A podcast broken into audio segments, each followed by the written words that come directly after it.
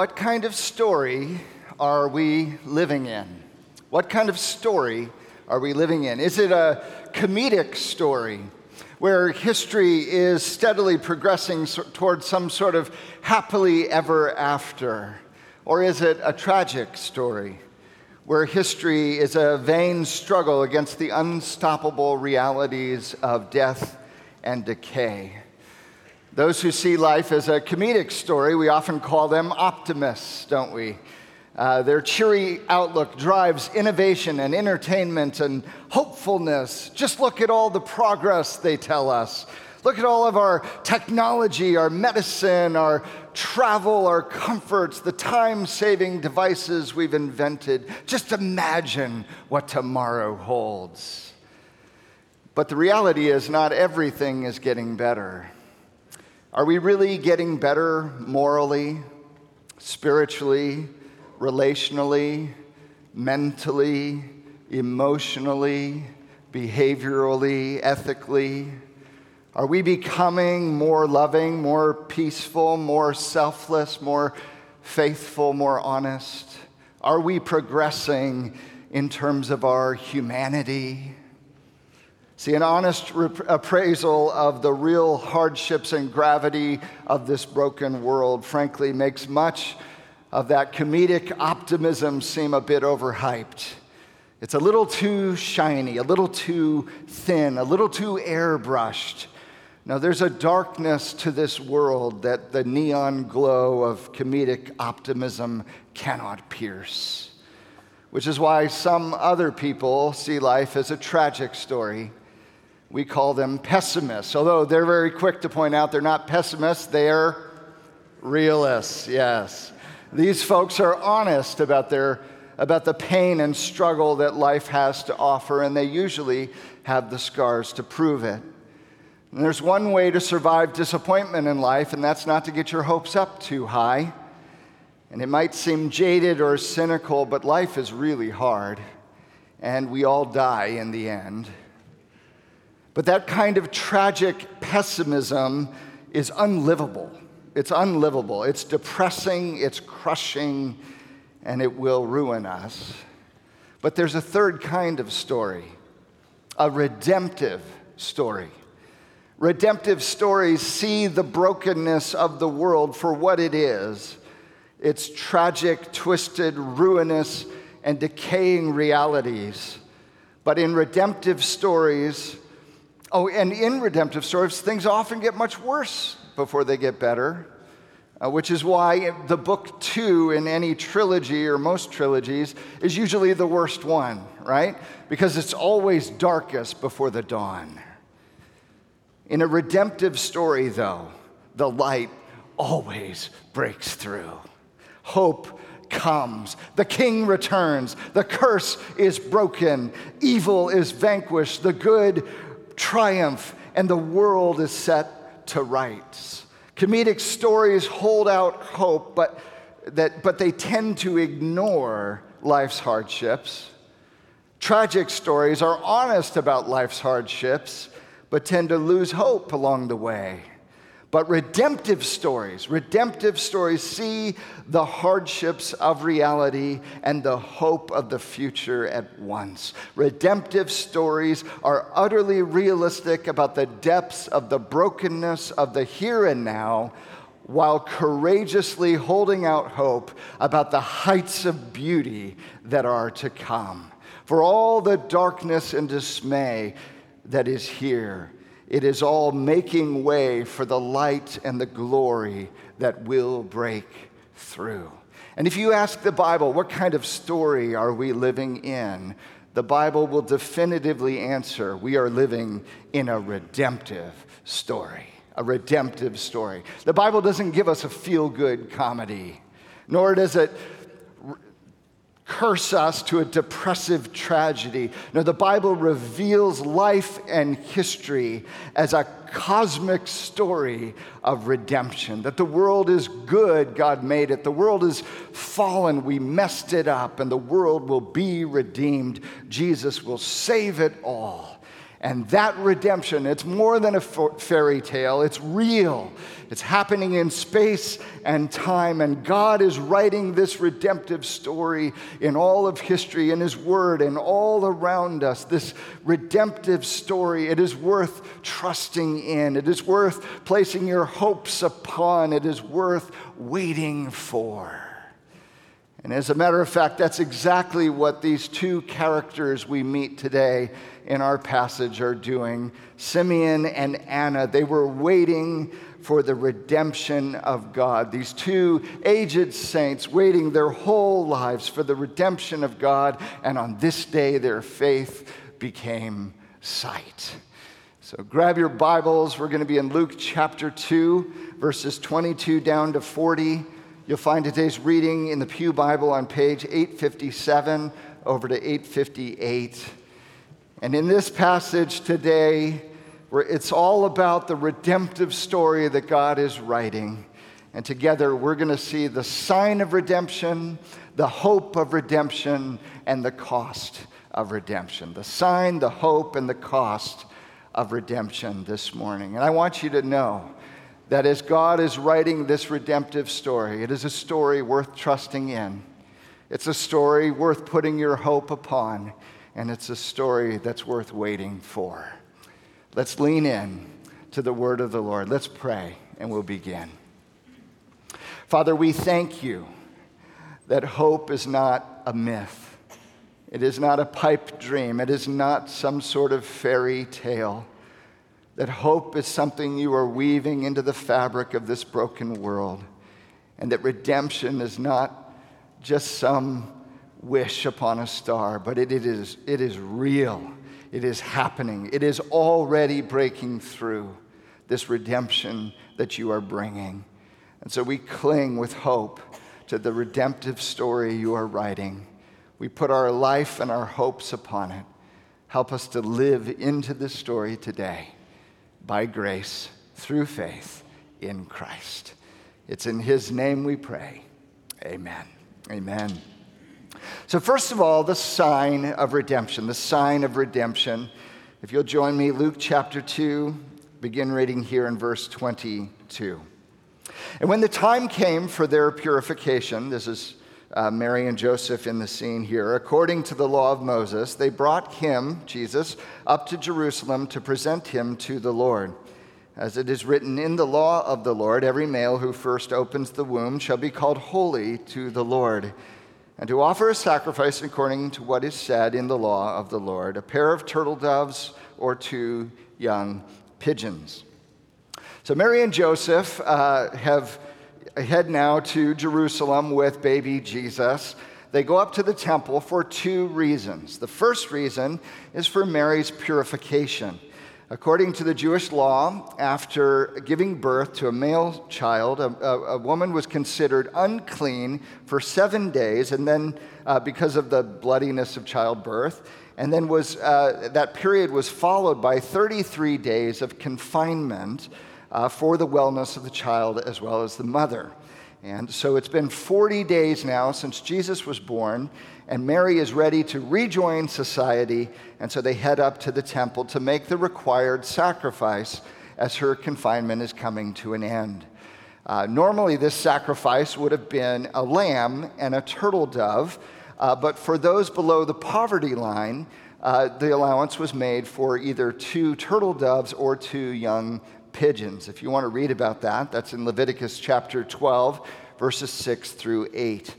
Uh, by the way, this is one of the clearest indicators we have in the scriptures of just how poor Joseph and Mary were.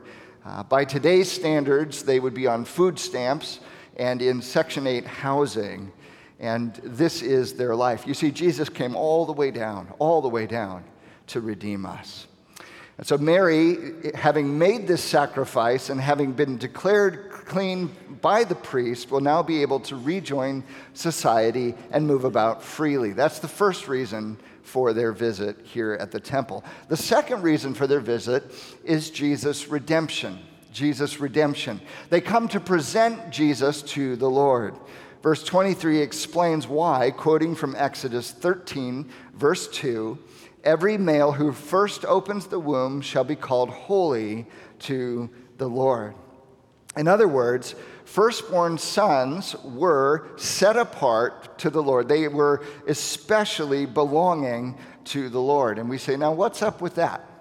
Well, we have to, the, we, as late modern people, we have a lot of work to do to get ourselves into the mental framework here, but let me just try to give you a glimpse of it. The first thing we need to understand is that in the ancient Near Eastern world, firstborn sons carried significant religious, familial, and economic responsibilities.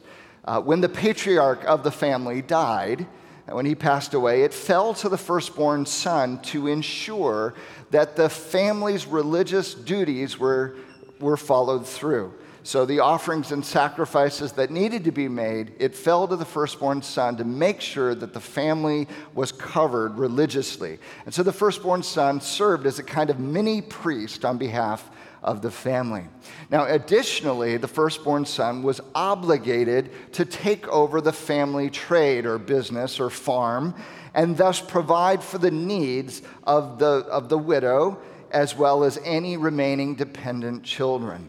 And so the firstborn son was given in the inheritance a double portion of the family estate because he was also given these huge responsibilities to provide and protect for the entirety of the family at large.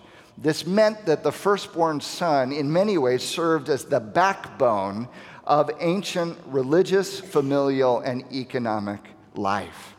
So when God says, the firstborn son, every male who opens the womb for the first time shall be called holy to the Lord, this one belongs to me, God is laying claim to the backbone of their ancient world, their religious, familial, economic life. He says, he's saying, look, your name, your family, your business, your wealth, your security, your entire life, it's all a gift of grace from my hand. It all ultimately belongs to me, and you owe me your everything.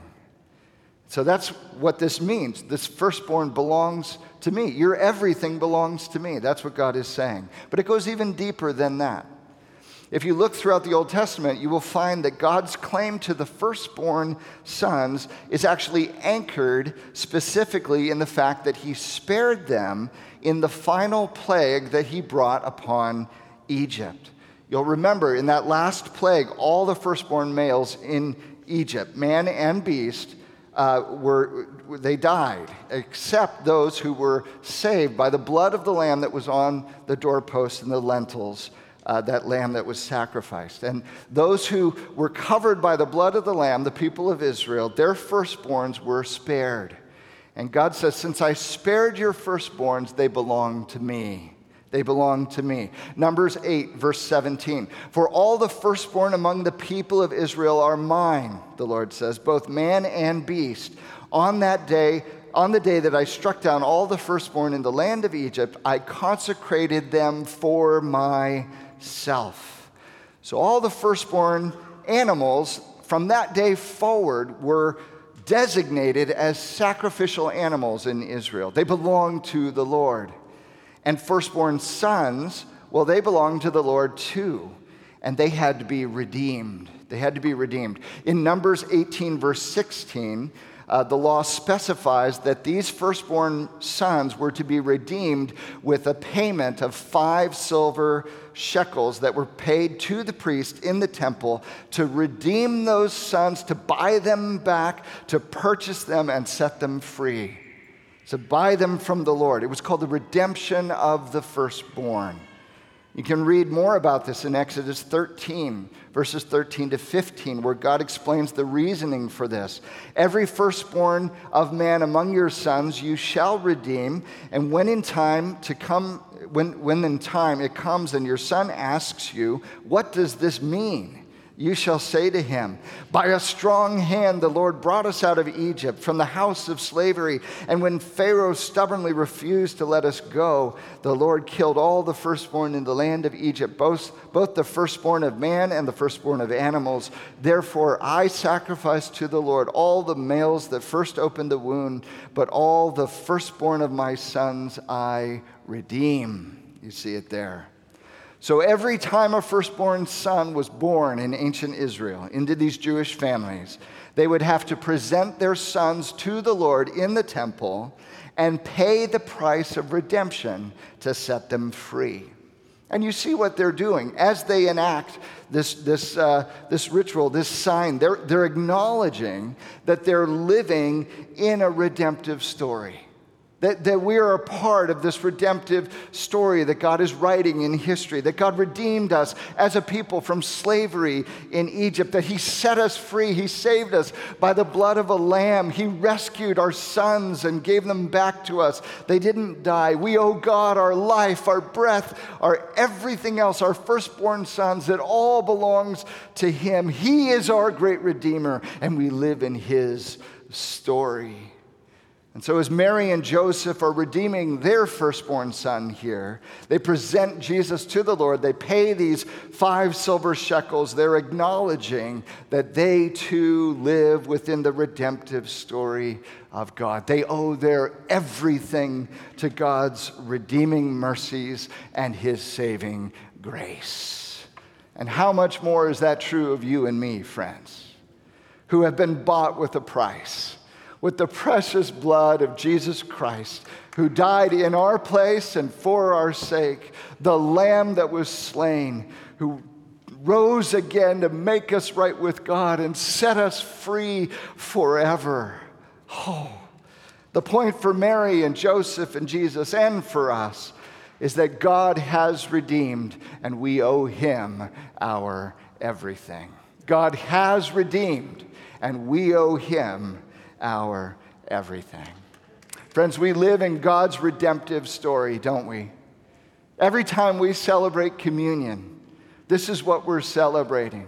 We're observing the Lord's table. We're acknowledging that we live in the redemptive story of God, that we are not our own. We have been bought with a price far more than five silver shekels. We have been redeemed with the precious blood of the Son of God, the Lamb who was slain, who takes away the sins of the world, who is right now in Mary's arms, presented in the temple in this sign of redemption.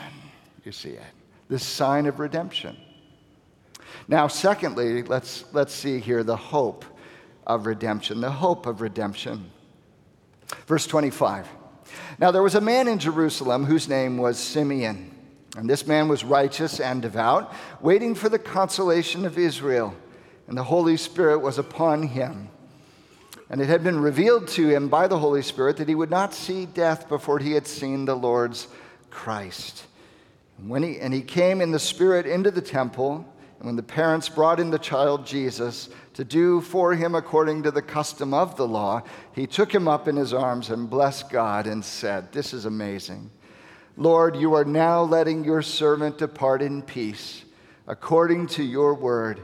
For my eyes have seen your salvation, that you've prepared in the presence of all peoples a light for revelation to the Gentiles and for glory for your people Israel. And his father and mother marveled at what was said about him. what a scene. So, Mary and Joseph, they're walking up into the temple, and this elderly guy walks up and he says, Can I hold your child? and he lifts him in his arms and he speaks this beautiful blessing over his life. Luke tells us he's been waiting for this day, Simeon. The Holy Spirit has revealed to him that he'd see the Messiah, the Lord's Christ, before his dying day. He was waiting, verse 25 says, for the consolation of Israel. We're going to meet another lady in just a few verses down in verse 38, Anna, and she is also waiting. She's waiting, verse 38 says, for the redemption of Jerusalem. Same idea.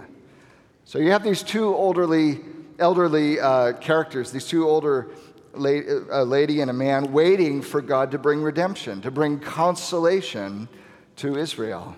They're waiting for salvation, for light, for glory to break through. They knew of God's redeeming work in the past, how God had been faithful. He brought them out of bondage and slavery in Egypt and brought them into a land of promise flowing with milk and honey. They knew that God was faithful. And even when Israel had wandered away from God, worshiping false gods and acting unjustly against their fellow men, and God sent them into exile, into captivity under the foreign powers of Assyria, Babylon, Persia, and then later the Greeks.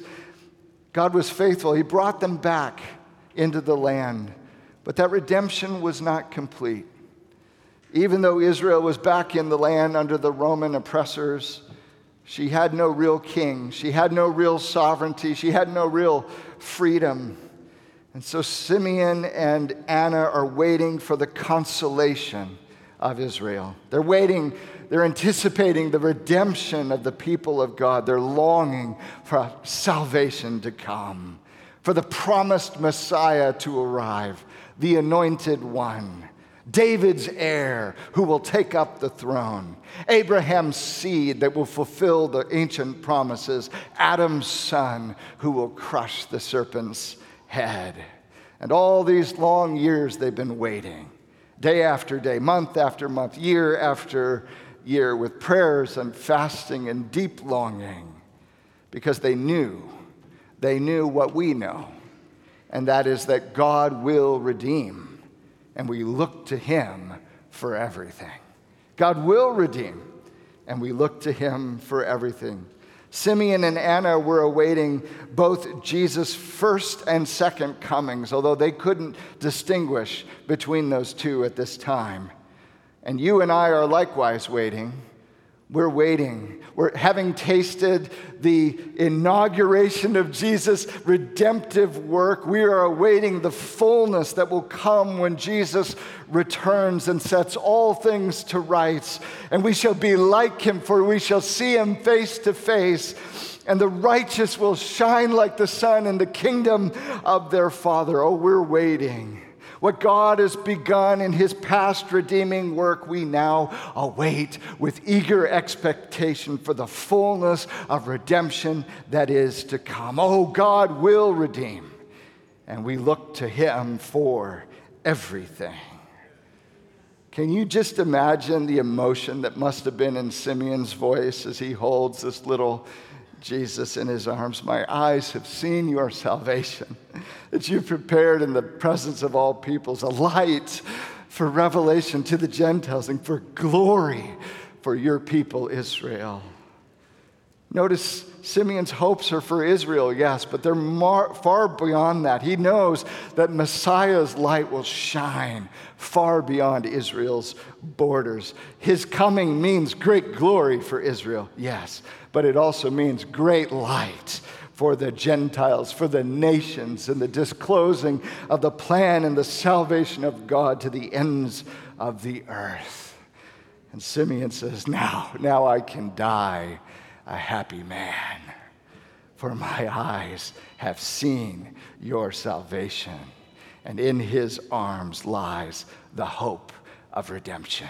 You see, the hope of redemption. So, the sign of redemption, the hope of redemption, and now the cost of redemption. The cost of redemption. Verse 34. And Simeon blessed them and said to Mary, his mother, Behold, this child is appointed for the fall and rising of many in Israel, and for a sign that is opposed. And a sword will pierce through your own soul also so that the thoughts of many may be revealed. And there was a prophetess, Anna, the daughter of Phanuel of the tribe of Asher, and she was advanced in years, having lived with her husband seven years from when she was a virgin and then as a widow until she was 84. She did not depart from the temple, worshiping with fasting and prayer night and day. And coming up at that very hour, she began to give thanks to God and to speak of him to all who were waiting for the redemption of Jerusalem.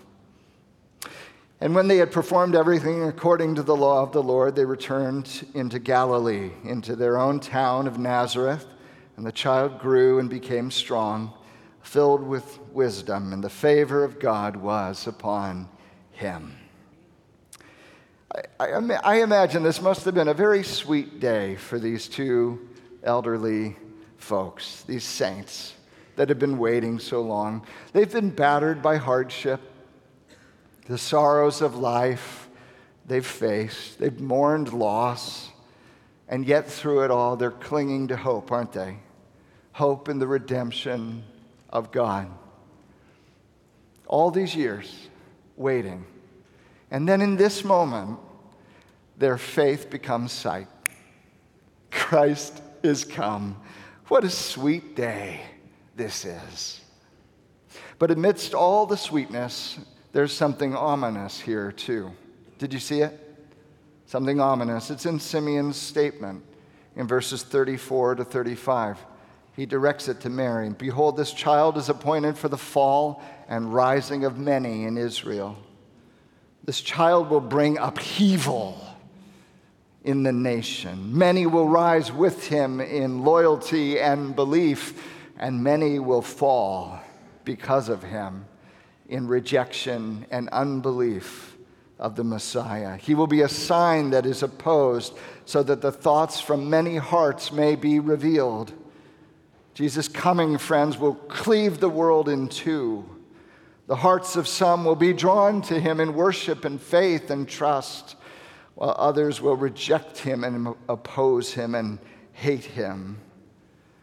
And I imagine Mary's eyes must have widened at this, these ominous warnings. And Simeon pauses mid sentence and he looks her straight in the eye and he says, A sword will pierce through your own soul as well. Mary, this baby boy that you dearly love, his life is not going to be an easy one. He will be res- despised and rejected. He will be betrayed and crucified. He will be nailed and pierced through. Don't you see, the, the cross is looming large over this scene. Have you ever considered how pierced to the core Mary must have been as she stood there at the foot of the cross and watched her baby boy die a death that wasn't his to die. She heard his very first cries of life, and she heard him cry out and breathe his last. It must have gone all the way down. But Simeon knows this is how it must be.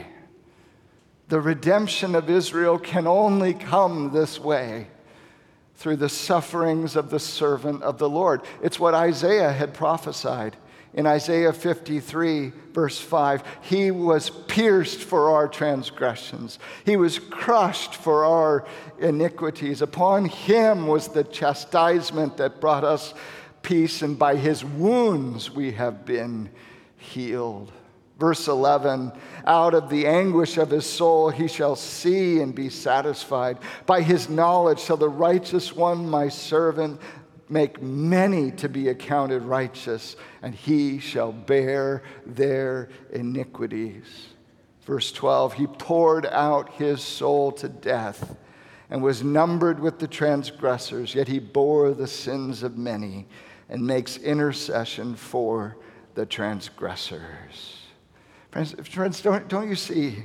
This is the price of redemption right here. All, all those years before, the redemption of God came at a price, a cost, the blood of a lamb that was sacrificed so that the firstborn sons might go free. And now, once again, the, the pri- redemption comes at a price, and it will again be the blood of the Lamb but this time it will be God who gives his firstborn son as the lamb who was slain so that all the sons and daughters might go free. Friends, God, you see, God is redeeming.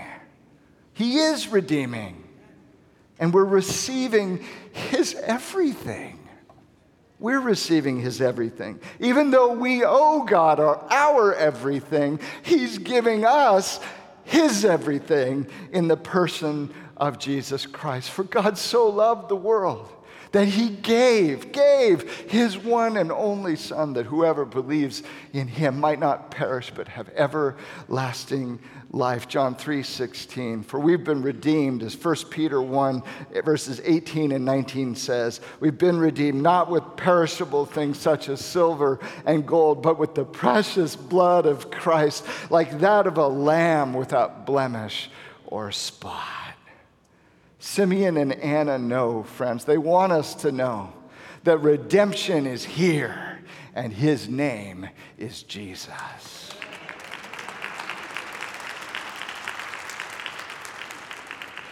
Friends, this is the redemptive story we live in. God has redeemed the past, and we owe him our everything. God will redeem in the future. We look to Him for everything, and God is redeeming. Even now, we are receiving His everything because redemption is here and His name is Jesus. Friends, friends, here's the reality. You and I, we need this redemptive story. We need this redemptive story because life is hard. Simeon knows that life is hard. Anna knows that life is hard. Mary knows that life is hard. And you and I know that life is hard. If you don't think it's hard, you're very young. Friends, what you and I need is not a feel good comedy. That's a distraction. This is a story. This is not a feel good comedy. This story, the story of Jesus, it'll pierce you to your soul. It's full of crucifixion and blood and graves. But neither is this a depressive tragedy because there are lights and glories that are breaking through.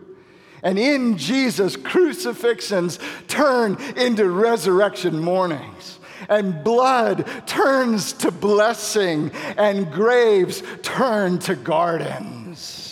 This is a redemptive story. It is our redemptive story. It is the story we live in by grace through faith in Christ. And it is a story that is worthy of your trust.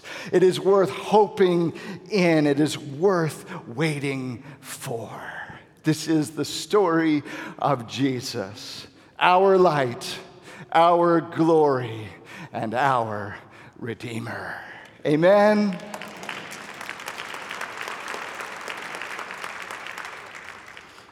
Friends, redemption is here, and his name is Jesus. Let's pray. Oh, Father, we thank you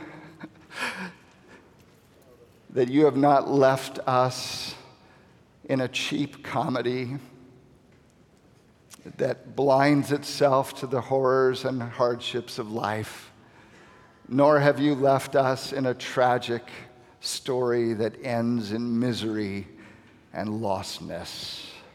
You have embedded us in the glorious story of redemption that feels the weight of this broken world and yet is undaunted in the hope of the glories to come. You are making all things new. You are rescuing and redeeming a crack has opened in the hard, brittle walls of this world, and light is shining in in the person of Jesus Christ. And so we grab a hold of him, for he is the conveyor of hope in our world, and through him, all things will be made new. We thank you for Jesus, the Lamb who was slain, your firstborn given to set us free. He is our light. He is our, our hope. He is our glory. And it's in our great Redeemer's name that we pray. And all God's people said, Amen. Amen. Amen.